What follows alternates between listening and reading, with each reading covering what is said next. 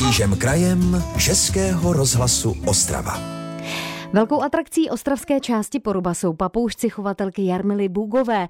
Své Ary Ararauny totiž venčí přímo na sídlišti mezi panelovými domy, kde bydlí. Místní lidé si tak už zvykli, že ve večerních hodinách jim nad hlavami mohou prolétávat exotičtí modrožlutí ptáci. Na jedno takové venčení se s ostravskou chovatelkou vypravil i náš reportér. No a poslechněte si, jaké to bylo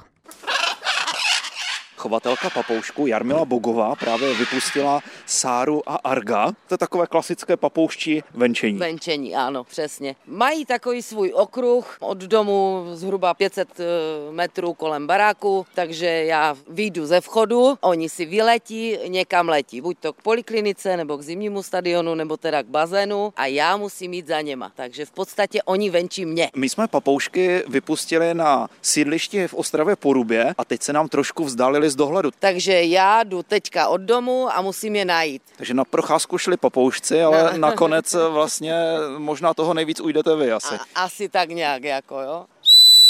Teď chovatelka Jarmila Bogová použila píšťalku, která by měla papoušky přilákat. Spíš eh, by se měl ozvat. Argo je zvyklý na píšťalku, byl učený na píšťalku, Sára tak moc ne. Je vidět, že tady nejsou, takže jdeme za polikliniku, jdeme zpátky.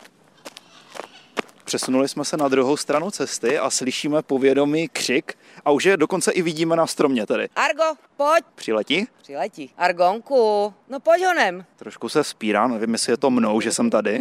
Asi ano. Mám si trošku poodstoupit? Ne, není potřeba, oni se tak jako cizích nebojí, ale nevím, proč váhá, no. A Sára tam má jasno, ta nepřiletí. Sára tam má jasno, ale není řečené, možná, že i ona přiletí, protože ji budete zajímat.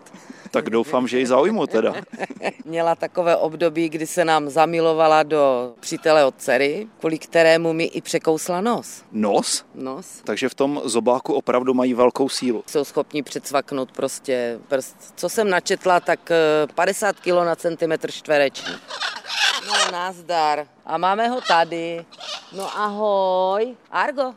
A Sara půjde taky? Sari. Sara se k nám otočila zády. No, ta vypadá, že ji vůbec nezajímáme. Ne, vůbec ji nezajímáme. No a řekni něco, Argonku. Spapej oříšek a řekni Ara. On se asi stydí. Řekni Ara. Tak už doletěla i Sára tedy a už jsou kompletní. Už jsou kompletní a já se teď raději neotáčím, protože se taky může stát, že mi klovne do nosa právě kvůli vám. To bych byl velice nerad, jako že by zažárlila nějak. Ne, že se jí budete líbit, jo, a ona tím pádem mě bude odhánět, jo, nebo mě klovne, aby mohla jít za váma. Teď se trošku poškorpili. Taky ji rozčiluje, že, Argo? Roz, rozčiluješ i Sáru, ano bo je takový divočak, on je schopný na záda skočit, jako jo. Kdybych se dnes rozhodl chovat takové papoušky, tak na co se musím připravit? Na to, že už nikdy nebudete mít čas na to, co byste chtěl jako dělat. Na koníčky přijdete z práce a musíte se těm papouškům věnovat. Dovolená prostě maximálně papouškama někde po republice do kempu a podobně, aby se mohli taky proletět nebo někde na chatu. Chovatelka Jarmila Bogová každý den své papoušky venčí zhruba dvě hodiny. Z Ostravy Petr Dušek, Český rozhlas. Český rozhlas Ostrava, rádio vašeho kraje. Strouhy, potoky a říčky u nás se nesou nejrůznější jména. Často je lidé nazývají podle místa nebo vlastností toku. Dva potoky s velmi zvláštním pojmenováním mají Trojanovice na Novojičínsku. Malý a velký škaredý.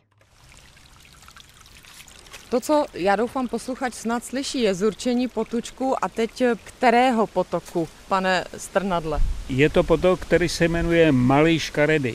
Nevím proč a je to jeden z přítoků Lubiny v tom horním toku do Lubiny se vlévá Havránkův potok a potom níž se vlévá ten malý škaredý. Pan Drahomír Strnadel, rodák, znalec místních poměrů a pamětník taky už. Projížděla jsem ve směru od Čeladné, od Kunčic a po cestě člověk vidí víc těch cedulek. Trojanovice mi protéká eh, Murasův potok, potom Radhoštnice, a pak je tady malý škaredý a vím, že je i velký škaredý. Ten je ano, ten, někde poblíž? Ten velký škaredý se právě vlévá do toho radhošťového potoka, kterému taky říkají radhoštnice, ale na starých mapách je radhošťový potok.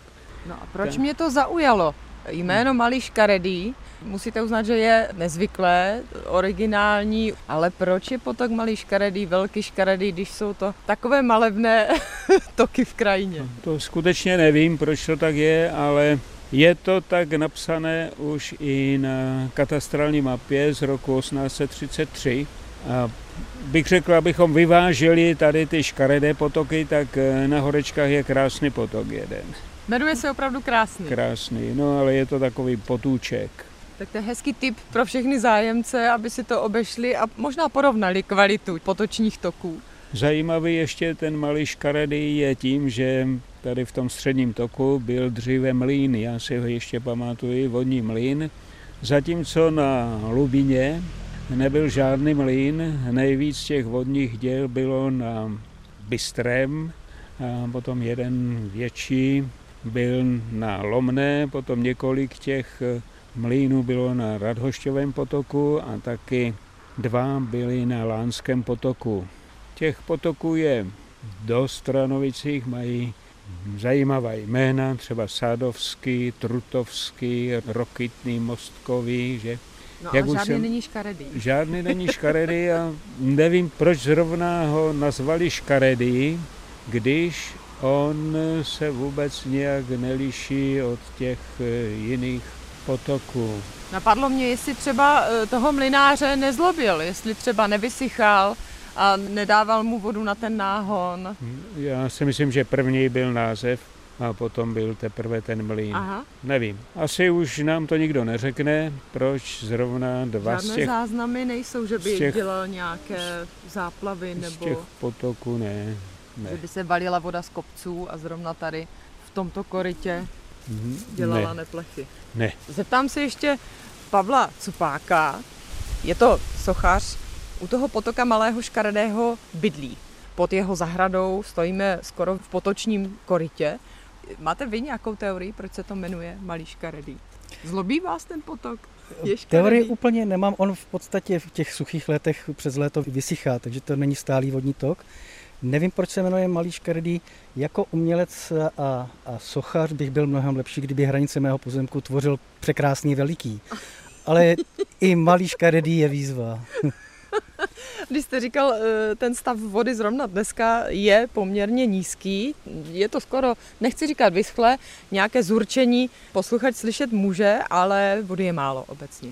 Vody je málo, ale když se podíváte po břehu, tam, kde byly ještě nedávno ploty, tak jsou popadané. Takže opravdu někdy při přívalových deštích, při táních, nejspíš tady tím korytem teče hodně vody. No proto je škaredý. Já si myslím možná, že je, je občas pozlobí, tak je, je pan Strnadal kroutí hlavou. Já si myslím, že ne, protože více vody je potom ve všech potocích. Je. To je pravda, tak, to by museli být škaredé všechny. Být škaredé všechny. Kateřina Kučová, partnerka pana Cupáka, denně v kontaktu s potokem.